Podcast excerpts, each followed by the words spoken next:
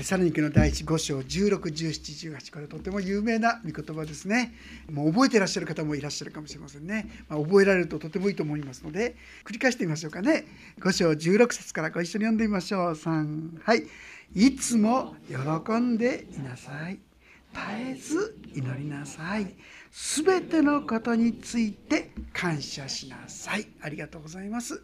本当に素敵な言葉だし私の目標としてねすごくいい言葉であるんじゃないかなと思うんですがでもね皆さんよくよくこの御言葉をね 読んでいただくとこれはとてつもない過酷なですね教えだってことに気づくでしょうかね。私たちってなんか嬉しいことがあったら喜ぶっていうのはこれはできますよね。楽しいことがあったら感謝するってこともできますよね。でも嫌なことが起きた時に喜ぶことできますか？でも今日の御言葉もう一度読みますよ。16節。いつも喜んでいなさいなんです皆さん。こんなことできますか？一言無理っていう言葉しかですね出てこないようなねそういう内容と言わざるを得ないんじゃないでしょうか？にもかかわらずこういうふうに言われているということはどういうことでありましょうか。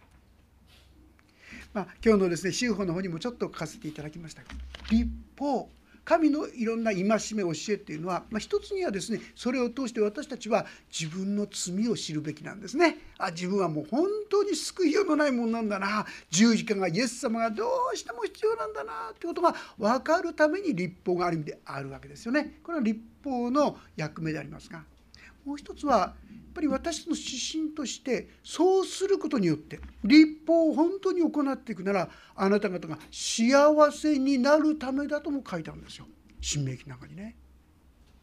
私たちが本当にそれをなんか怒られるから怒られるからってそういうんじゃなくて喜んでそこにチャレンジしていくそれは実は私たちが本当の意味で幸せになっていく道だということなんです。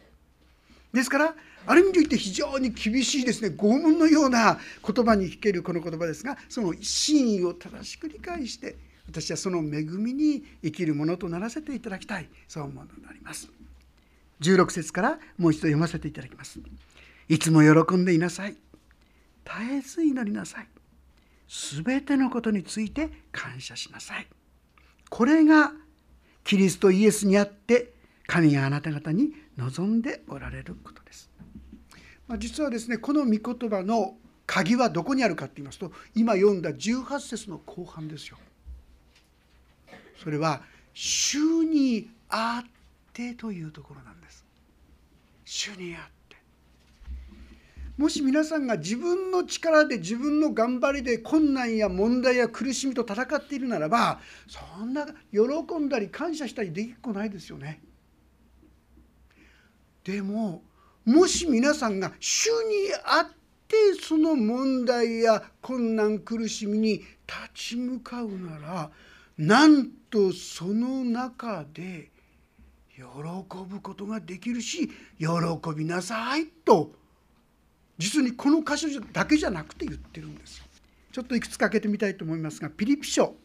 ピリピ書というのがこのテサロニケのちょっと前にありますね。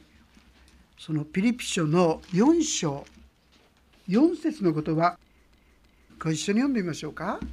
ピリピ書4章の4節387ページ第3版。第2版の場合は354ページか5ページになりますがここにも書いてあるんですね。4章4節。それでは読みしましょう。3はい。いつも主にあって喜びなさい。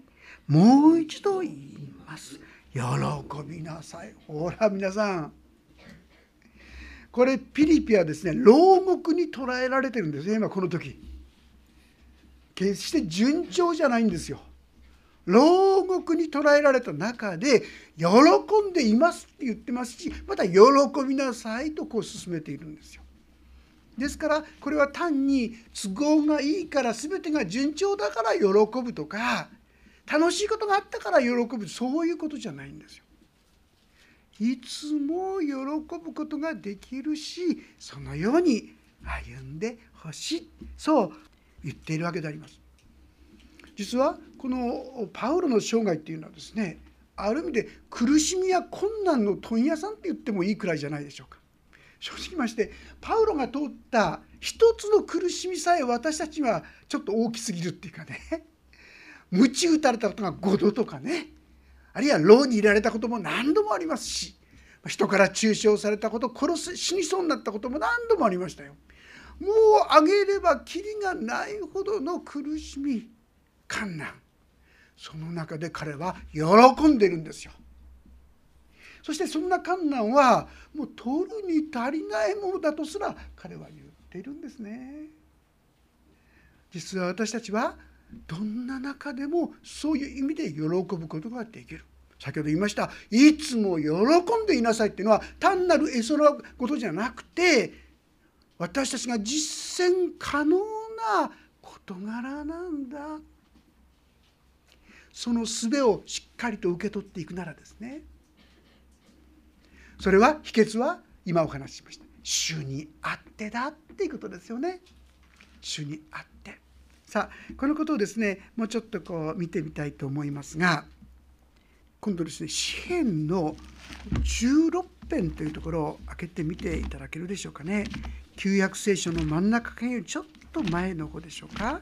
詩篇の16編というところにダビデという人がですね書いたところでありますけども彼もさまざまな苦しみを通ってきたんですけども彼の言葉をちょっと見てみたいと思いますが8節。16編の8節から11節までもしよかったらご一緒に読んでみましょう。詩篇の16編の8節から11節よろしいでしょうか？それで見しましょう。3はい。私はいつも私の前に主を置いた。主が私の右におられるので私は揺るぐことがない。それゆえ私の心は喜び私の魂は楽しんでいる。私の身もまた安らかに住まおう。まことにあなたは私の魂を読みに捨ておかず。あなたの生徒に墓の穴をお見せになりません。あなたは私に命の道を知らせてくださいます。あなたの見舞いには喜びが満ち、あなたの身には楽しみが常しえにあります。ほら皆さん、すごいこと言ってますよね。あなたの見舞いには喜びが満ち、あなたの身には楽しみが常しえにありますダビデもこのような恵みを体験してたんですよ。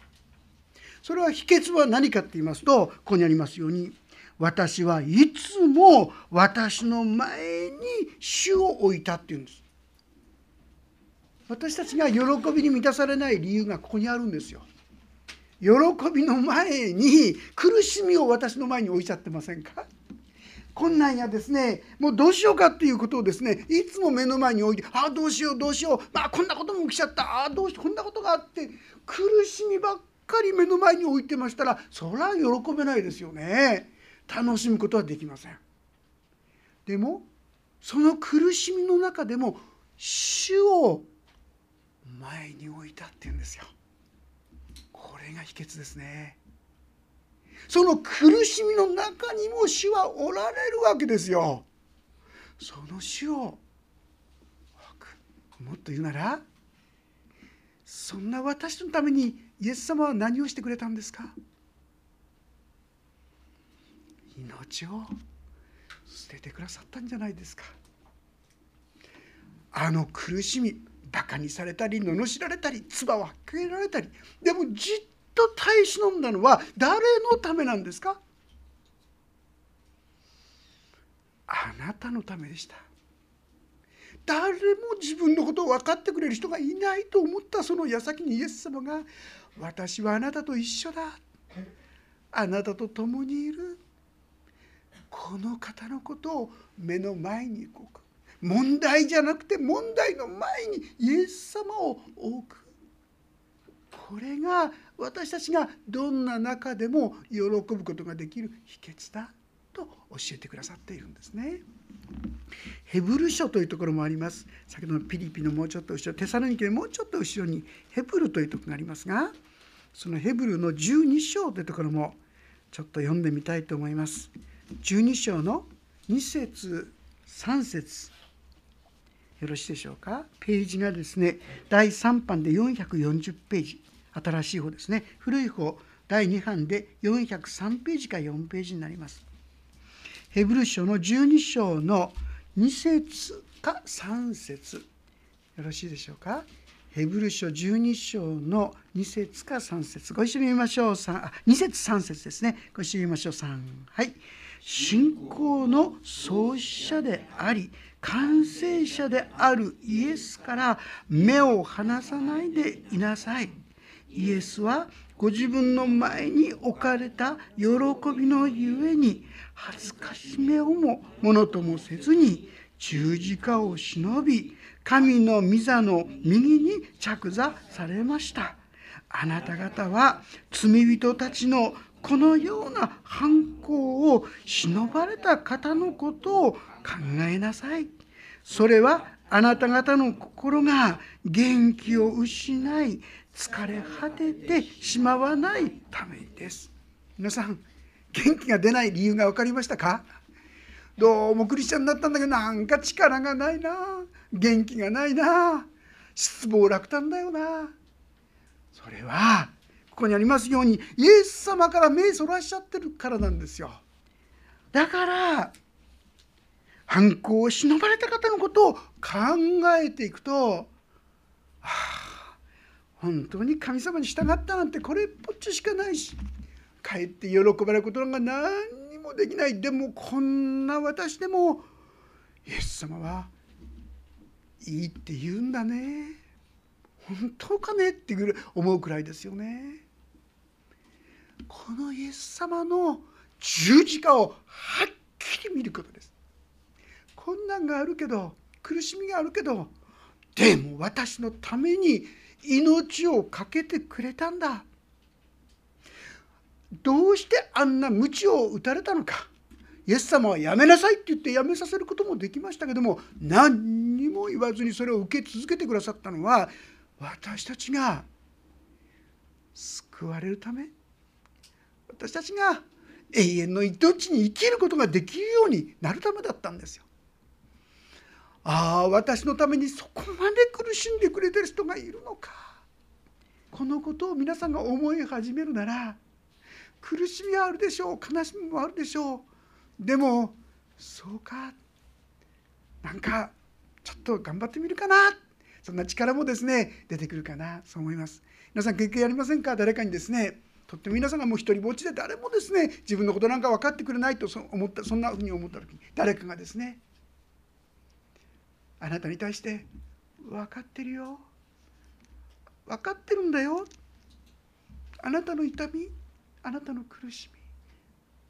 本当に分かってくれるんだよ。分かってるんだよ。ともし涙してくれたら皆さんのその心に不思議なそよ風が吹いてくるんじゃないですか。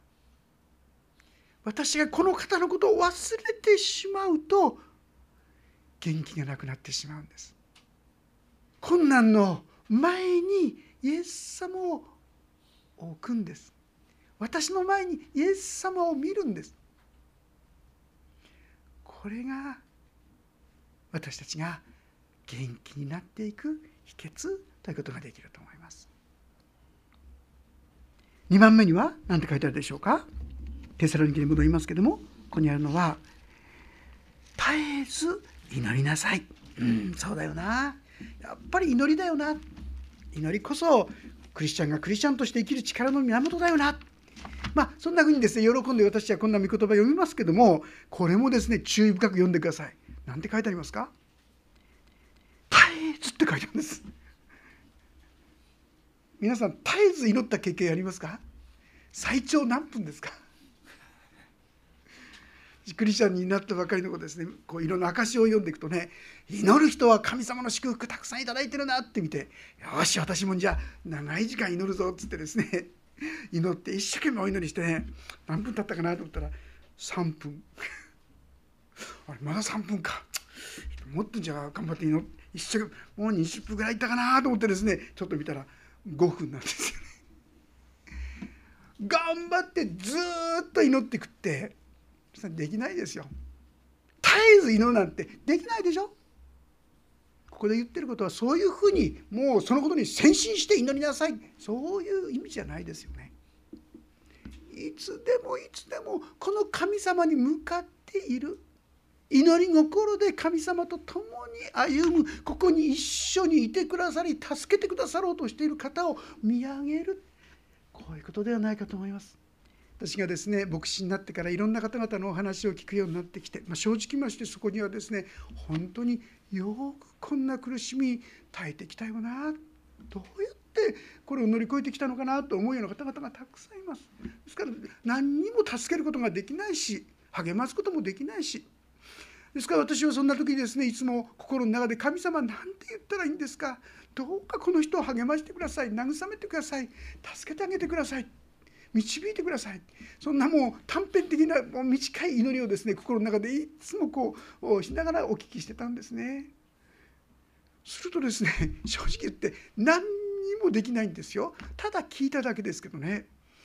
帰る時になんか気持ちが楽になってきましたとかね。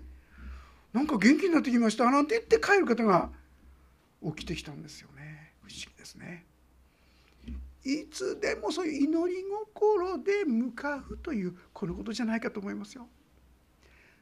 本当に辛い時苦しい時すぐに祈る。どんなことでも祈る。私はそういう神様と近い関係神の臨在神がそこにおられるというそういう信仰といいましょうか思いの中で生きるということではないかなそう思うんですね。その時に不思議に私たちに力が与えられていくと思います。神様はこう言ってるんですね。さっきピリピ書を開けましたけどピリピ書のですねもうちょっと後ろの方4章の6節7節にこんな言葉が出てくるんですね。ちょっと読ませていただきます。4章の6節7節。お読みしますけども、まあ、あの開きにくい方は聞いてくだされば大丈夫ですが何も思い煩わないであらゆる場合に感謝を持って捧げる祈りと願いによってあなた方の願い事を神に知っていただきなさい。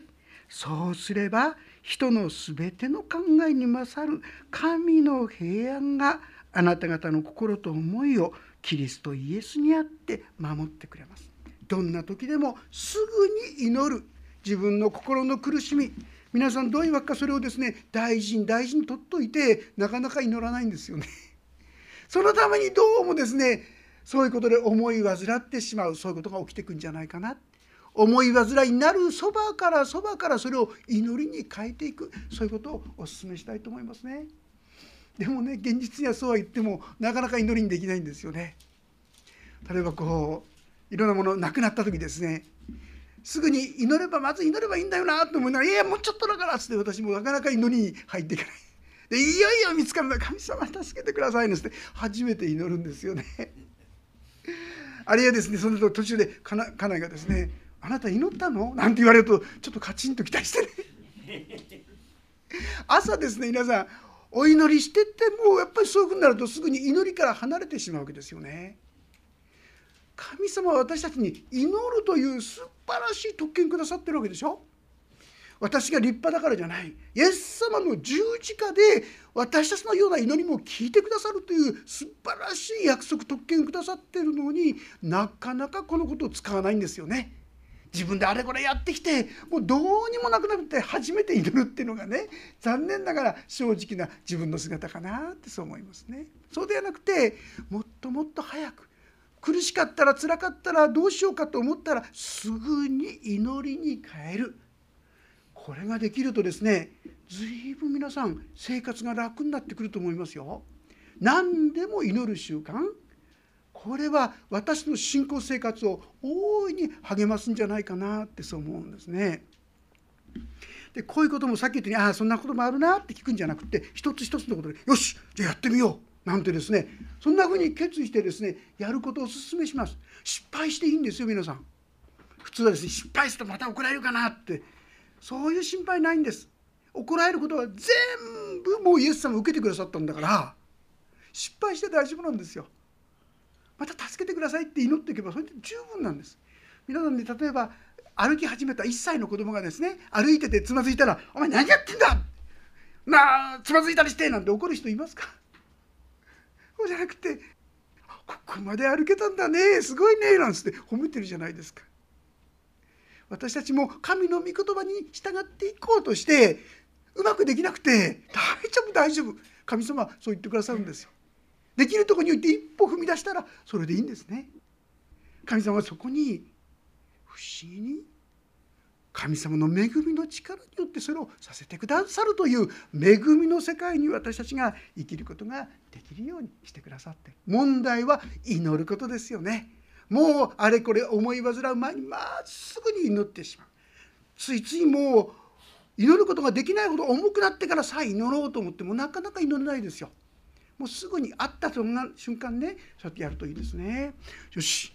言うだけじゃダメならちょっとやんなくちゃって私今日来る時もですね、まあ、とにかくいろんなことを出会うことすぐに感謝したい祈ったりやってみようかなと思ってね。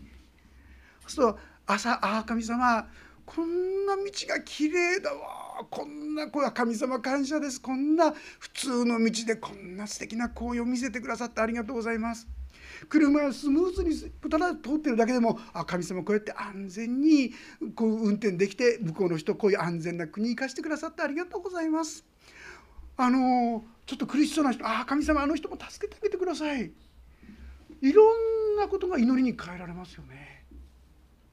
心豊かになっていくと思いませんか？あれこれ彼はこれ思いね患ってですねそしてあだこだって人を責めたりそんなんじゃなくてそれ全部祈りに変えてってあげるんですよね。人が苦しんでるのもそれも祈りに変えてあげたらいいんですよね。ダメだって言うんじゃなくてあ神様これができるようにしてあげてくださいとかね。絶えず祈りなさいっていうのは気が付いた時にすぐにすぐにそれを祈りに変えていく。これじゃないかと思います。これは確かに神様の恵みをもっともっと身近に感じられる一番いい方法だと思います。ででもすぐ多分ね皆さんすぐ忘れると思うんですよ。で忘れていいんですよ。また始めればいいんですね。あそうだったそうだった。またやろうっつってね。また感謝する。そういうことによって神様との交わりがだんだんだんだん豊かにまた真実なものになっていくことができる。こんな恵みの世界に行きましょうよってパウロはここで私たちに語ってくださっているのではないかと思います。さあ最後のところ18節。すべてのことについて感謝しなさい。ここでありますけども。さあこれもそうですね。感謝っていうのはとってもいいことですよね。素晴らしいことですよね。でもいいことを感謝するのはいいんだけど全てとなるとちょっと待ってって言いたくないですか？あんなことまで感謝するんですか？こんなことまで感謝するんですか？どうして感謝がなんかできますかってこれが正直な私の気持ちじゃないでしょうか。さあここにおいてもですね秘訣は何かって言いますと主にあって定なんですよ。ただの私たちが素の自分で感謝しなさいって言ったってできっこないですよ。嫌になっちゃうとんでもないと思うと思います。なんでこれが感謝なんですかでもね主にあってとなるとちょっと変わっていくんですよね。まずは第一はですねローマの8章28節ここは一応開けておきたいと思います。ローマ8章28節ページ302ページ第3版。第2版は276ページ。ローマ8章28節ですね。302ページ第3版。第2版で276ページか7ページです。それではご一緒にまた読んでみましょう。ローマ8章の28節のお言葉です。お読みしましょう。3はい。神を愛する人々すなわち神のご計画に従って召された人々のためには神が全てのことを働かせて益としてくださることを私たちは知っています。神を愛する人々すなわち神のご計画に従って召された人々これはイエス様を信じるようになった人々ということですよ。その人には神は全てのことを働かせて益としてくださるって言うんです。これがお約束なんですよ。でも正直言って私たちはこのことをですね日々体験しているかって言いますとそれほどじゃないと思うんです。どうしてか聖書が言うのは信じて祈るならというのが記されてますよね。マルコの11章の言葉をちょっと開けてみましょうか。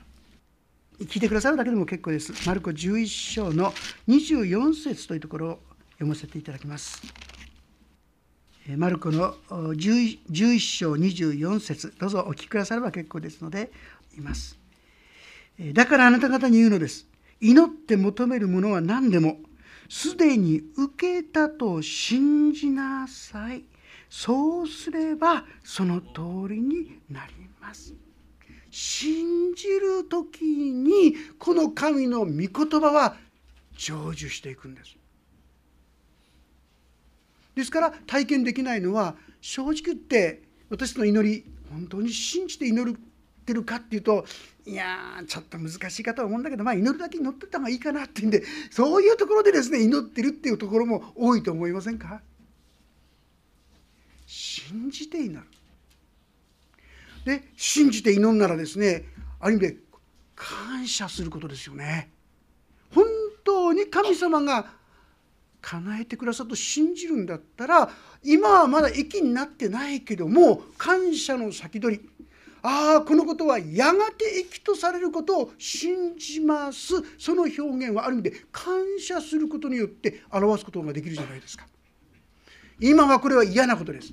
でも神様あなたの約束によればこれは益になるっていうんだから今まだ益になってないけど前もって感謝しますとこう祈っていくんですね。祈り続けていくんですよね。その時にこのことが本当に起こり始める。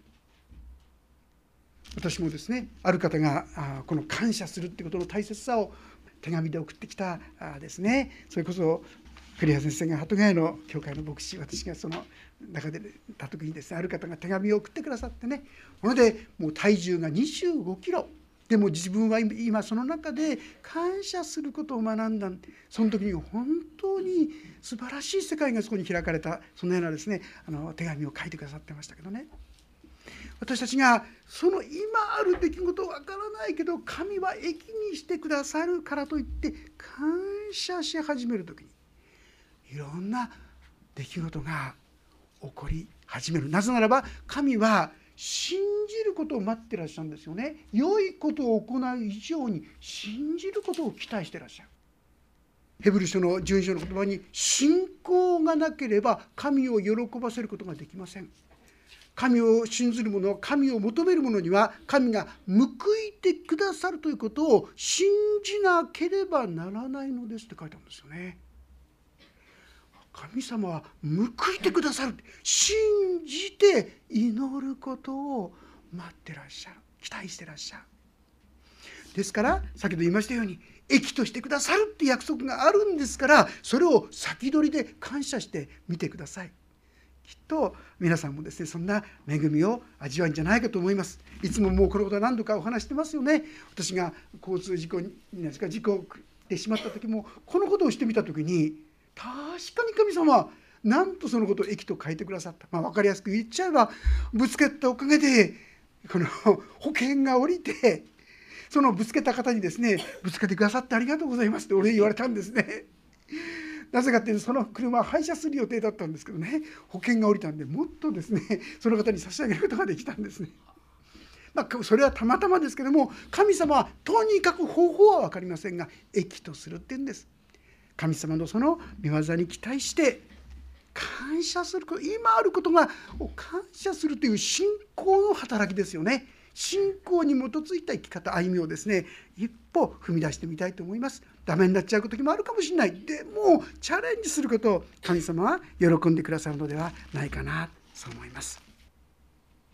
これはですねこの「いつも喜んでいなさい絶えず祈りなさい全てのことについて感謝しなさい」これは私たちが本当に幸せになっていくための大切な真理ということができると思います。このことをしていく時に私の心はだんだんだんだん豊かな本当にああ神様にあって生きるってことは何ていう幸いなことよこのように思えるのではないかと思います。私たちはですね感謝どんなことを感謝したらいいのかなと思う方感謝の人というふうにこう知られている人だそうですがソン・ヤンウォンという方がですねこんなふうに言ってるんですよ。ちょっと読ませてもらいますがね。水を飲みながら感謝せよ。当たり前のことだけど飲めないよりもいいですよね。感謝して問題ないじゃないですか。息をしながら感謝せよ。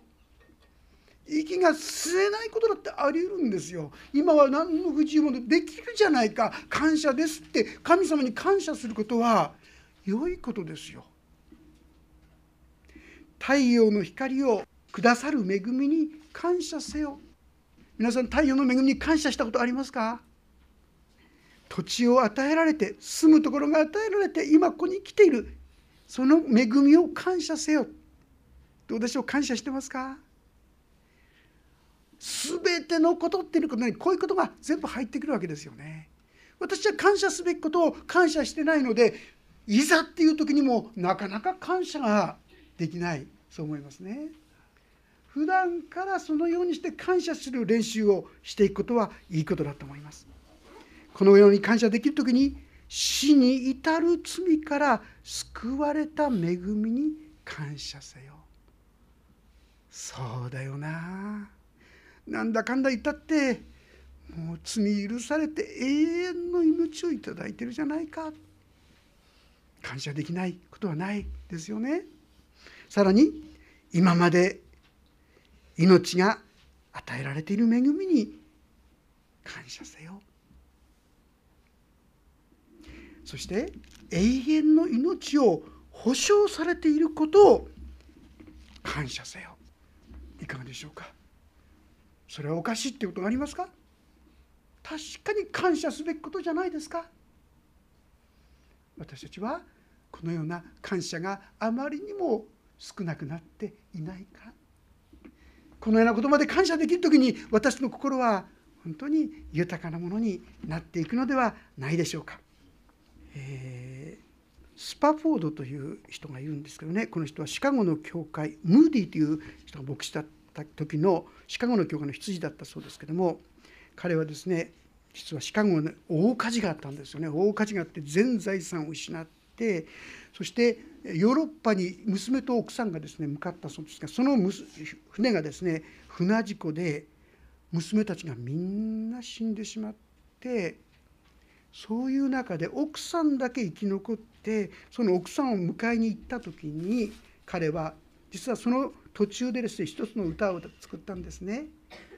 安けさは川のごとく心浸す時彼の心は本当に慰めに満たされるこんな歌を作ってるんですよね。